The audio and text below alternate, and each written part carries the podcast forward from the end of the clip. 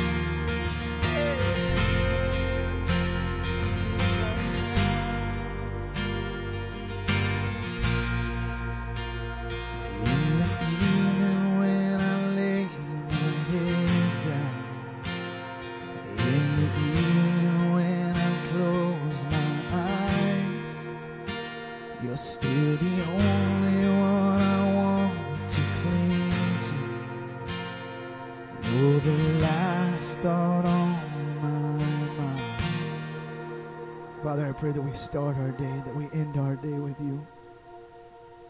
I pray that as we live out today, as we live out the opportunity, the road, the journey that you have set before us, that we would live it out for you. Every day, every moment, that you grant us the good and bad are a blessing. That's hard for us to wrap our mind around. But I pray that your favor, God, would be upon us and our children and their children and their children. We know that you are for us. Therefore, nothing can defeat us. And we sing this to you. We love you.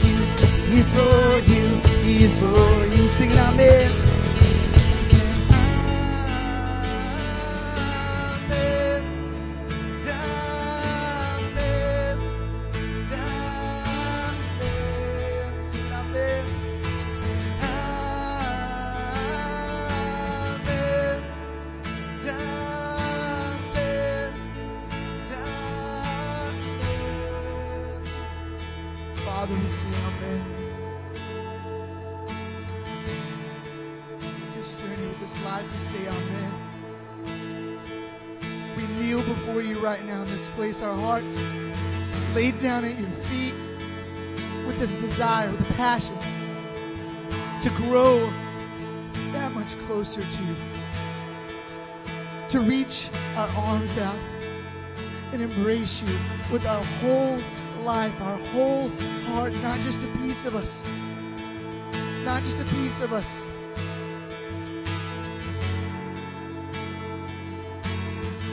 But our thoughts would be yours, our ways would be yours, our love would be yours.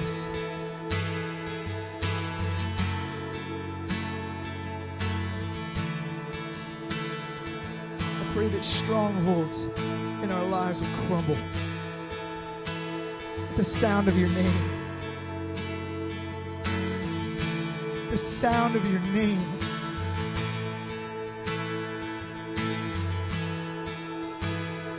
The sound of your name. Depression would be beat. At the sound of your name, fear would run. At the sound of your name, addiction would crumble.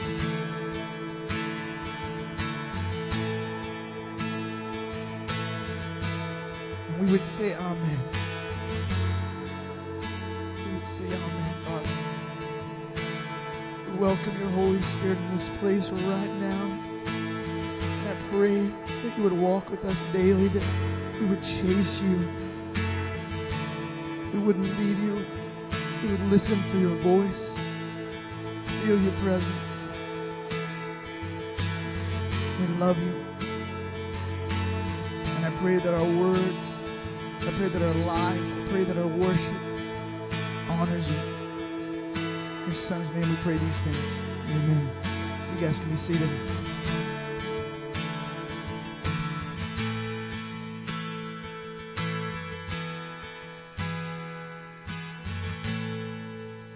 All right, if you have your Bibles, uh, let's go ahead and open them up. Hebrews uh, chapter 8. Uh, Hebrews chapter 8 is going to be in the last third of your uh, Bible. Uh, I'm excited uh, about diving back into our journey through the letter of Hebrews. Uh, if you are just now joining us, uh, we found a resting spot uh, really right before in April. I'm sorry, in February, and then we thought the plan was is after Easter we would dive back in and kind of complete it before the end of the school year. But of course, uh, those plans did not uh, happen uh, accordingly, uh, and so. But here we are in July, and we're ready uh, to rock and roll. And and I think it's important anytime we come back to a, a series like this is that we we take some time to remind us of, of why walking through books of the Bible is our primary journey through the way we teach here at Merge. There we go. Uh, apparently, if you don't have the mic on your ear, it doesn't help you at all. Um, thank you, none of you, for helping me out with that. Um, and so, so, but I think it's important to come in and remind us why we teach through the Bible the way that we do. And th- there's a couple of reasons. I want to give you a few.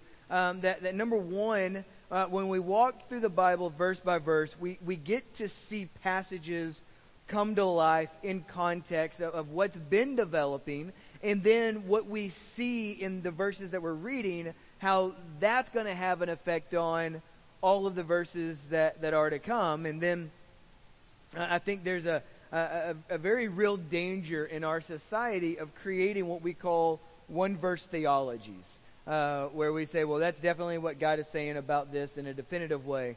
Uh, and so we, we enjoy reading the Bible in context. And then, uh, number two, we think going this route uh, keeps us accountable to the whole Word. Uh, and so, so even those parts that we may want to avoid, maybe those parts that, that cause us to be a little uncomfortable, uh, we, we want to lean into that, knowing uh, that they are the entire Word of God is vital for our growth in Jesus. And and then I think thirdly, uh, if if we can encourage you uh, to actively engage with the Word on Sunday mornings, we think there's a better chance uh, that you will actively engage in the Word during the week. Uh, and we think that by doing that, uh, we believe you can have a stronger relationship with God, and, and therefore you can be more, you can have a more effective role in the story that, uh, that He's telling as you adventure with Him. Okay, so so as we come to Hebrews, we I think it's a powerful letter because it has a, a singular focus. Uh, that the writer simply wants us to look at Jesus and, and look at who he is and, and understand that there is no one greater in which to pledge our lives to. Uh, in fact, uh, the equation that the writer gives us is simply this Jesus is greater than blank. And, and no matter what you try to fill that blank in, just know this is what the writer will tell us Jesus is greater than that. Uh, and so, so no matter what source of fulfillment you're looking for, no matter what source of comfort uh, you're, you're looking at, no matter what source of refuge you're coming to, uh, Jesus will always be the better of those options. And, and you won't find anything in which uh, that competes with him. Now, that's not to say that we won't be tempted uh, or we won't even try to allow some things to compete for the throne of our hearts, but but that belongs solely to Him. And and so we've we've arrived in chapter eight, and uh, what what's done though is we've taken 14 weeks to arrive uh, at this point, and the writer has been taking some time to help us understand this role of Jesus's. And so let me let me give you a two minute recap on that. Uh, we open with chapter one, where it says that that God has always spoken to us. God has always revealed his heart to us. And in the Old Testament, we find that he spoke through the law and through the prophets. But now, uh, as Jesus has come along, he speaks through the Son who reigns. That, that who Jesus is is not a matter of opinion, but rather uh, who God has established him to be. And then what we learn is that uh, the first argument is that uh, Jesus is greater than angels. Uh, and, and that uh, in a society where angels were worshipped, uh, the writer says, listen, Jesus is greater than the angels because the angels actually serve him. Uh, chapter 2 takes us into a response that in that we anchor ourselves to what is said about Jesus so we don't drift away from the truth. That that Jesus is the Son who brings us to glory through the suffering of his death. And, and he became like us to rescue us, and he was tempted uh, and is able to help those who are tempted. Chapter 3, we have uh, the introduction of um, one of the most vital roles that Jesus serves in our lives, in that he is our, our great high priest. Okay, so from chapter 3 even through today, uh, we've been talking about this role that he plays as our great high priest. That not only is he greater than the angels, but he's greater than, than Moses, and he serves as the Son who can soften our hard hearts. Chapter 4 reveals that Jesus is the Son who pro- can provide the best rest. How, how he can sympathize with us and he can bring us mercy and grace. And then chapter 5 helps us see that Jesus is our source of eternal salvation, who, who wants us to kind of grow up in holiness. And that takes us to chapter 6, where we see how, how, how God has brought us a better promise in Jesus, and He seals that promise with an oath.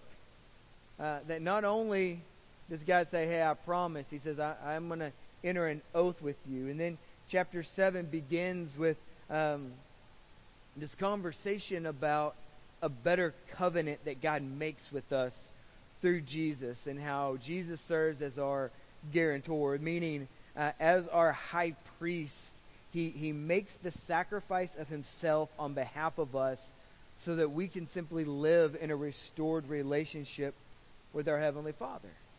And so, so as we get to chapter 8, the writer is going to build on these previous uh, chapters to help us understand the importance of the covenant that God makes with his people and how he secures his promise not on, on what we can muster up or, or not on what we can strive to accomplish, but, but rather based on what, what he has done to make our relationship with him available in Jesus. So, so that's kind of where we're heading today. So let's pray, and then we'll get in chapter 8, verse 1. Father, we come to you, and we are so thankful for the opportunity to gather together, to lift high the name of your Son, to sing praises to you, to, to pour out our hearts to you. And we pray in these few moments that your Holy Spirit would speak loudly to us. That we would, we would open your word and we would see Jesus more clearly. And that because we've seen him more clearly, our hearts would be more and more yours. We thank you. It's in Jesus' name we pray. And everyone said, Amen. All right, let me give you uh, your first blank in your talk notes. Uh, chapter 8 is simply going to say this. We're going we're to make a main point, and it's simply this that Jesus is the high priest of a better covenant. Uh, Jesus is the high priest of a better covenant. Now, what we're going to explore here in these 13 or so verses is how his role and how his covenant is better than the covenant that, that God made with Moses and the Israelites way back in the beginning of uh, the Bible, which largely was contingent on the law of God and, and, and our ability uh, to live with, with weaker sacrifices offered by weaker priests. And so, uh, so what we want to answer is simply this How does Jesus bring a better covenant? How does he do it? And there's going to be three things we're going to talk about. That number one, uh, Jesus is a superior high priest.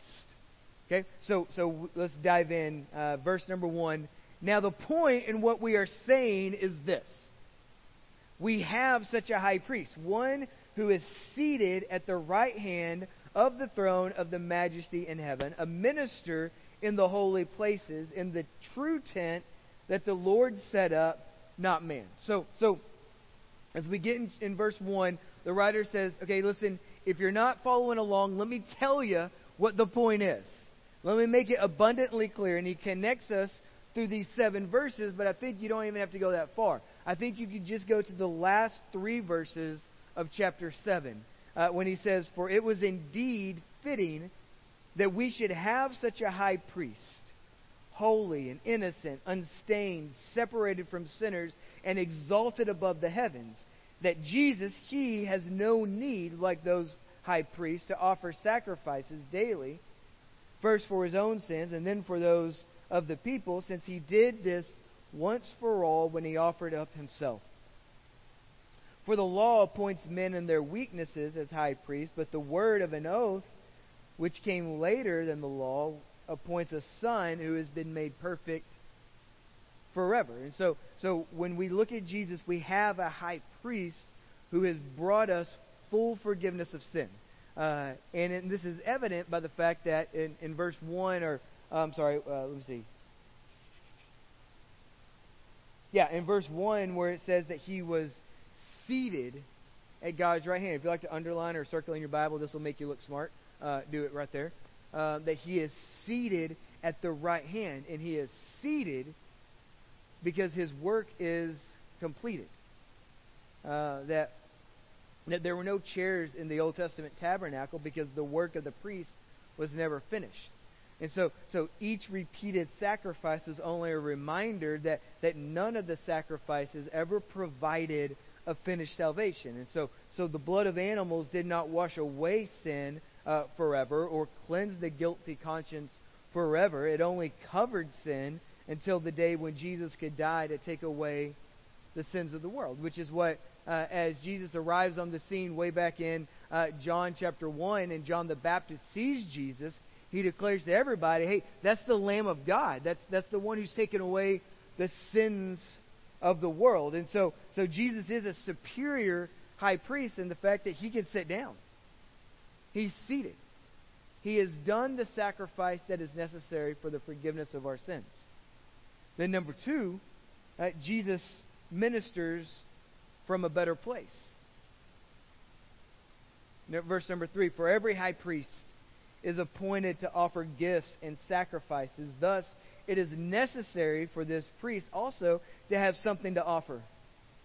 Now, if he, okay, being Jesus, if he were on earth, he would not be a priest at all, since there are priests who offer gifts according to the law. They, they serve a copy and shadow of the heavenly things. For when Moses was about to erect the tent, he was instructed by God, saying, See that you make everything according to the pattern that was shown you on the mountain. And so, so these verses are really important because excuse me, I'm choking to death here. Uh, because they tell us how Jesus ministers for us today in, in a heavenly sanctuary. That, that the, re- the reason the writer mentions this is because his readers knew that there was a very, at the time, a very real temple uh, in Jerusalem, and that in that temple there were priests offering gifts and sacrifices round the clock. And so, so this would make it very easy for them to fall back into uh, their their previous religion. They would fall back into the Mosaic system, and and I think after all, it's a fair issue that they would face because how do we know that Jesus is ministering for us today in the sanctuary called heaven? How do we how do we know that? And I think there's a there's a couple of answers to that. I think there's a logical approach that says in order for Christ to be considered the great our great high priest, he must continually be doing priestly things. That that, that title's not honorary. Uh, that, that, that priests are to offer gifts and sacrifices. Therefore, Jesus must be doing this somewhere. And so, since Jesus says, I am going to my Father, and my Father is in heaven, there, therefore, Jesus must be serving in the sanctuary in, in heaven. Now, we can go to verse 4. And verse 4 brings us an answer according to Jesus' genealogy uh, by saying that if he was still on earth, he wouldn't be a priest at all. And the reason being that in order for you to be a priest in uh, Judaism, you, you had to come from the tribe of Levi. Uh, well, if we follow the genealogy of Jesus, he doesn't come from Levi. He comes from anybody? Anybody? Judah. Good job. Everybody was right. All right. Uh, he came from the line of, of Judah, and so he was not of a priestly order. And, and so now, however, we find the writer tell us that he is our great high priest, so that can't be false. And so we we talked about this, if you'll remember, months ago now, that he comes in the order of Melchizedek. And so, so it's the order of Melchizedek that governs the ministry of heaven, not the, the order of Aaron, which is where the Levites come through. Or we could go, I think most helpful is verse 5 when it explains how, how our earthly sanctuaries are a copy and a shadow of heavenly things. And so, so because Jesus is in heaven, then he serves in the, the, the true sanctuary, the original one, not, not a copy, that he's ministering in a better place. And so the argument goes like this why, why have fellowship with priests who are serving in a copied sanctuary when, when you can have fellowship with Christ who is in the the original place. That uh, it, it would be like trying to live on a blueprint rather than living inside the building itself. And so, so we have number one, we have Jesus serves as a superior high priest, and then he ministers from a better place. And then number three, and this is this to me is my favorite part because it connects us to the heart of the Father, in the sense that Jesus brings us better promises. He brings us better promises. Verse four, uh, verse six. I mean, but as it is, okay, but as it is, Christ has obtained a ministry that is as much more excellent than the old as the covenant he mediates is better. Since it is enacted on better promises. For if that first covenant had been faultless, there would have been no occasion for the second. Okay? So this is important for us to realize that, that had the first covenant been faultless, there would have been no need for the second. And so, so that first covenant leads us all the way back to Moses when he is leading the Israelites, and, and he primarily served them as the mediator, a go between between God and the people. And he entered, he brought in what we call the Mosaic covenant. And it was a, a covenant based on the giving of the law. God says, Hey, I want, I want to teach you holiness. I want to talk to you about the standard of my holiness. And the promise was simply this if you will live according to my law, you will find blessing. And then if you d- decide to break that covenant, then you will experience wrath. Those that was the way the covenant worked. And and at first the people of Israel uh, were so in awe of God that they feared him that they looked at Moses and they said, "Hey man, can you just be our go between? We can't take it. his the, the presence of God is so overwhelming it, it, it scares us. And so, so sadly, they, they feared God for a while, but that didn't last long. And then the people soon disobeyed the very law that they promised to keep. They, they broke covenant with God. And now, however, God is merciful and He's compassionate and He's willing to restore covenant breakers uh, by offering a new covenant with a new mediator. And, and so the mediator of the new covenant, of course, is Jesus. That He's the only mediator we will ever need because He brings a better covenant and He brings with it better promises. And, and the better covenant uh, is, is primarily first referred to us way back in Jeremiah 31. You don't have to turn there because the writer is just going to rip it off. He's just going to remind us what God says in that covenant. Now, now this promise was given in a prophecy that assured the Jews of future restoration.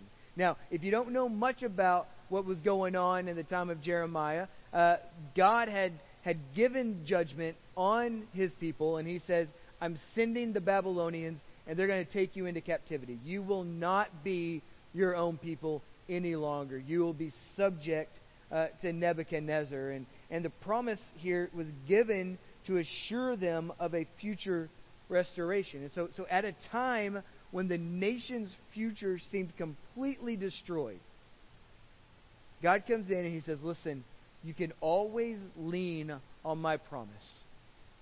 You can always trust that I will restore you and I will bless you and I will move upon you. And so, so when Jesus Let's jump ahead a couple of centuries from that point.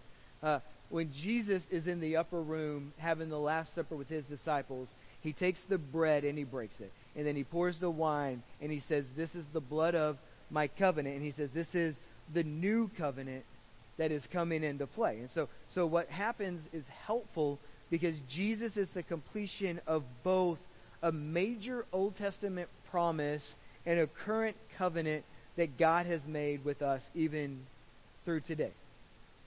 So, so he fulfills the law which we broke, and he secures the new covenant in his work for us as our great high priest with, with better promises. Now, before we talk about those promises, we need to understand the existence of the new covenant does not mean the old covenant was wrong or that the law has no place in our lives because it very much does. There, there's some people who will read the Bible and say, well, uh, if Jesus fulfilled the law of God, then we no longer have to obey the law of God, and that's just false.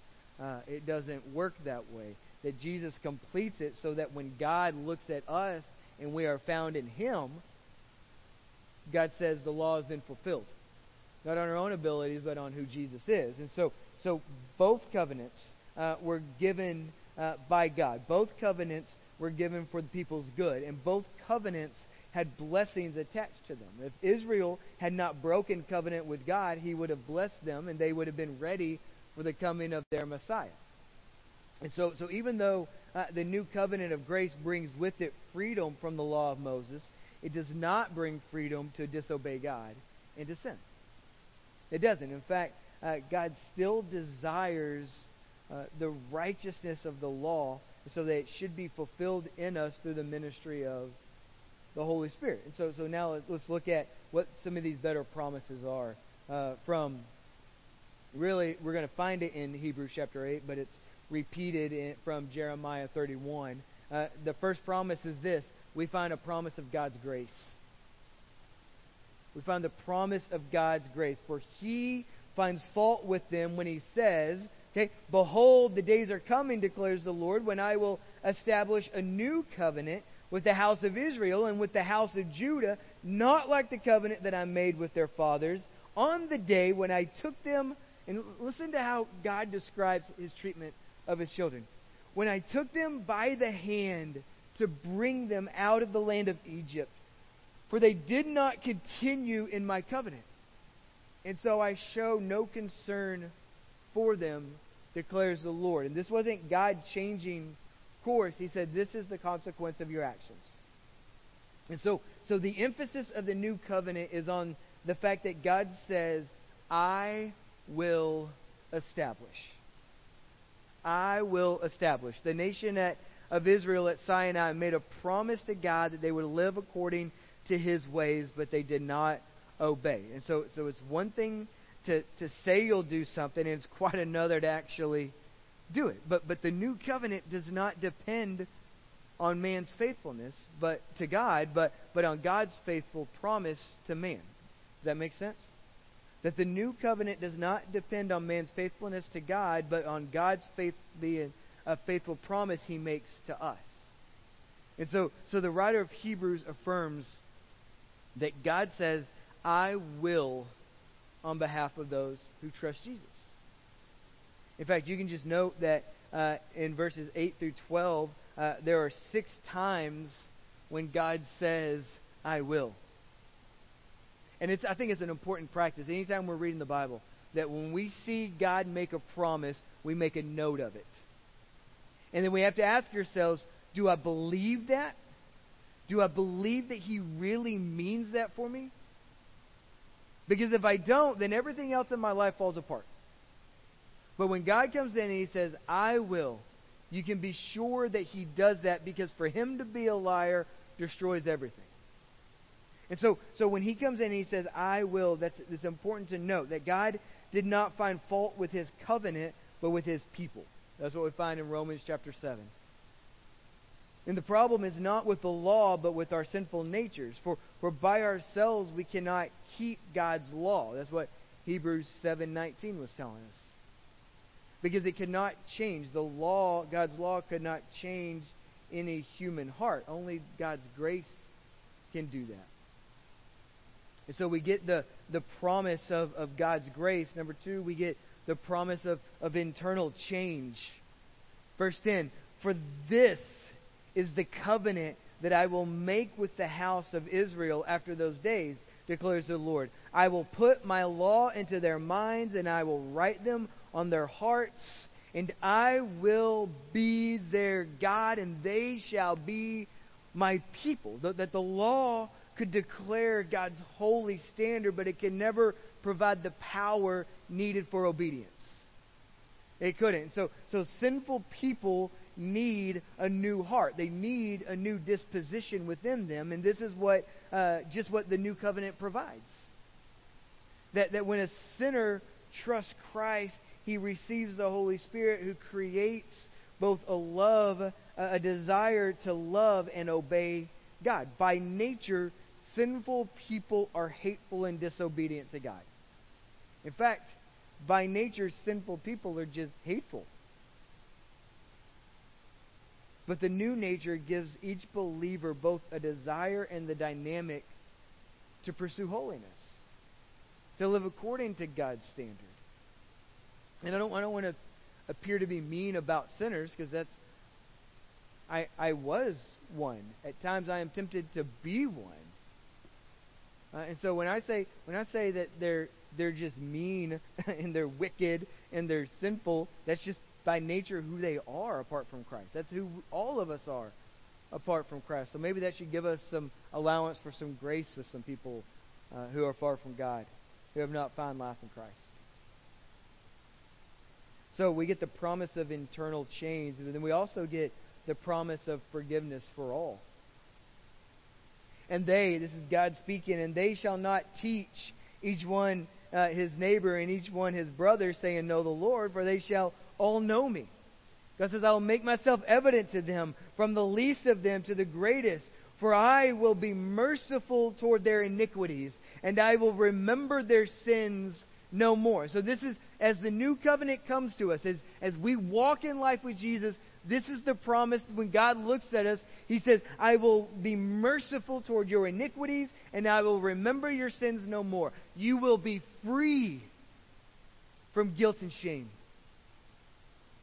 That there is no forgiveness under the law because the law was not given for that purpose. The law could not promise forgiveness to Israel, let alone all of mankind. The law was a placeholder until a sacrifice, till the sacrifice of Jesus, where forgiveness is made possible to all who call on him.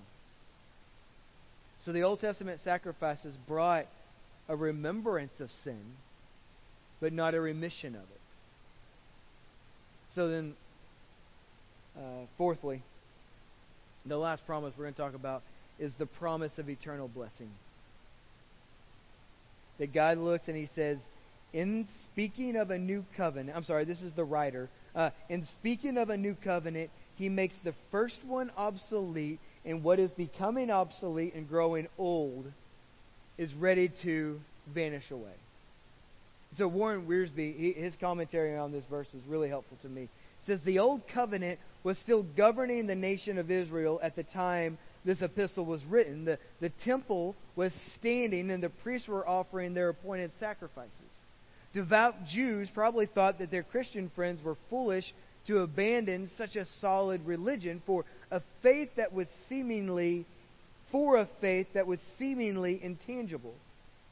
And what the unbelieving Jews did not realize was that their solid religion had grown old with the sacrifice of Jesus and was about to vanish away. In fact, in AD 70, the city of Jerusalem and the temple were destroyed by the Romans, and the Jews have not had a temple or a priesthood to serve them ever since.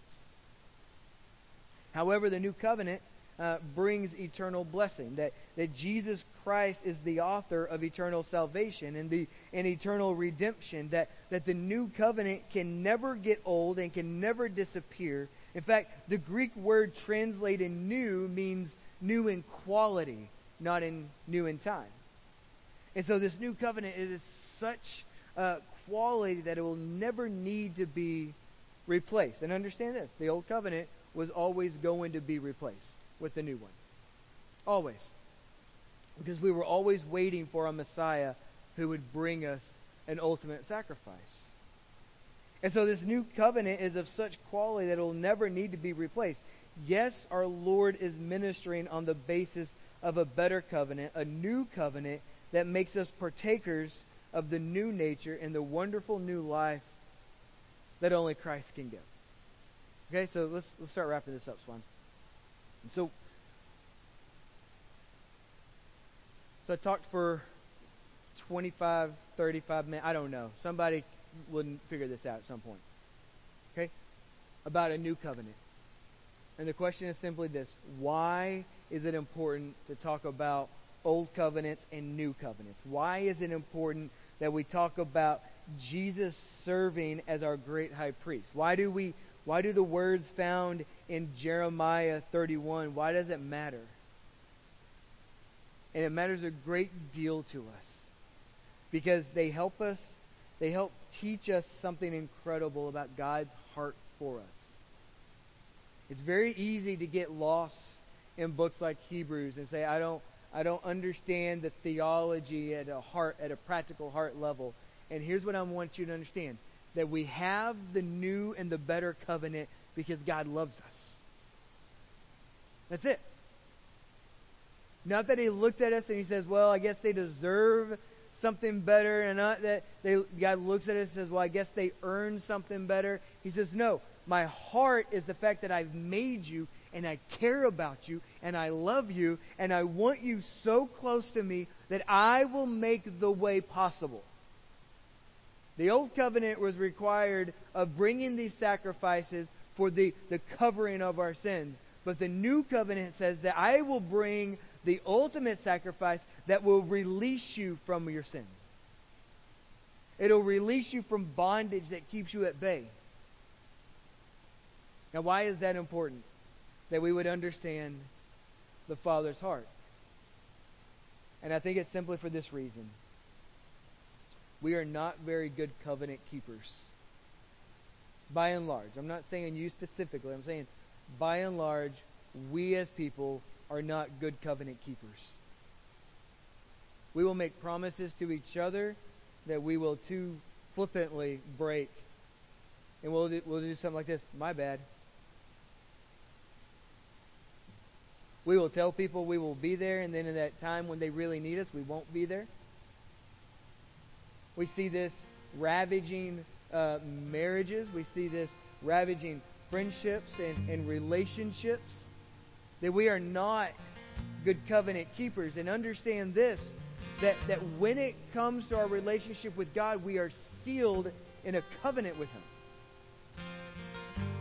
That's why we we have images that come to mind that remind us of our promises that we have made to Him. One of them being the cross, that when we see a cross and we remember the covenant that God made with us, the promise that He has made with us, that all of our sins can be forgiven in Christ and Christ alone. We get to see that, we get to experience that. We open our word as a reminder that that we told God that we care about what He cares about. And so we want to make sure that we spend time putting our heart and our mind and our soul and our strength into the things that He cares about the most.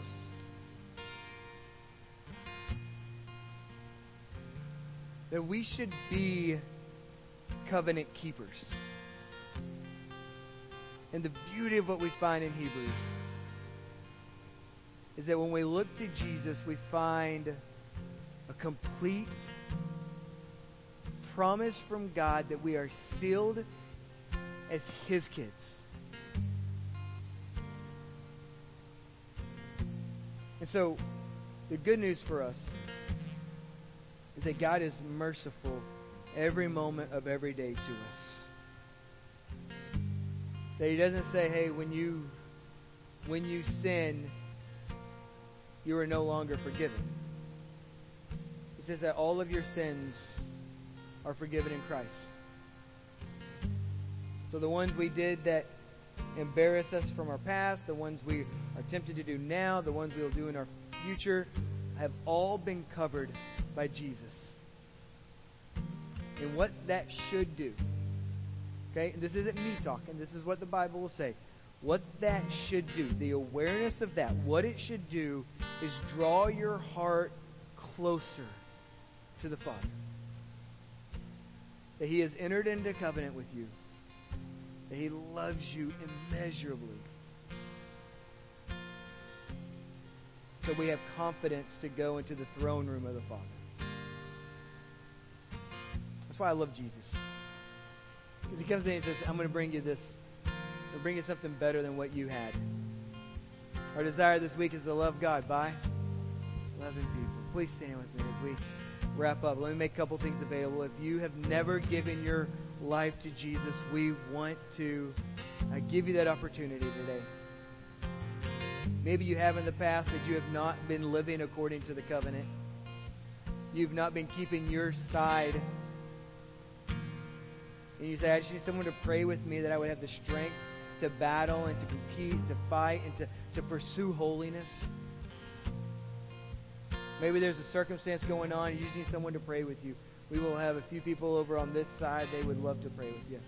I love you guys. Let's pray. Father, we come to you. We thank you that you love us. We thank you that you care for us. And that you take us from where we are and you don't leave us here, but yet you you place inside us a burning desire for more of you. We love you and we thank you. It's in Jesus' name. Amen. Only a moment to live this life like shooting stars, burning up the night till heaven's open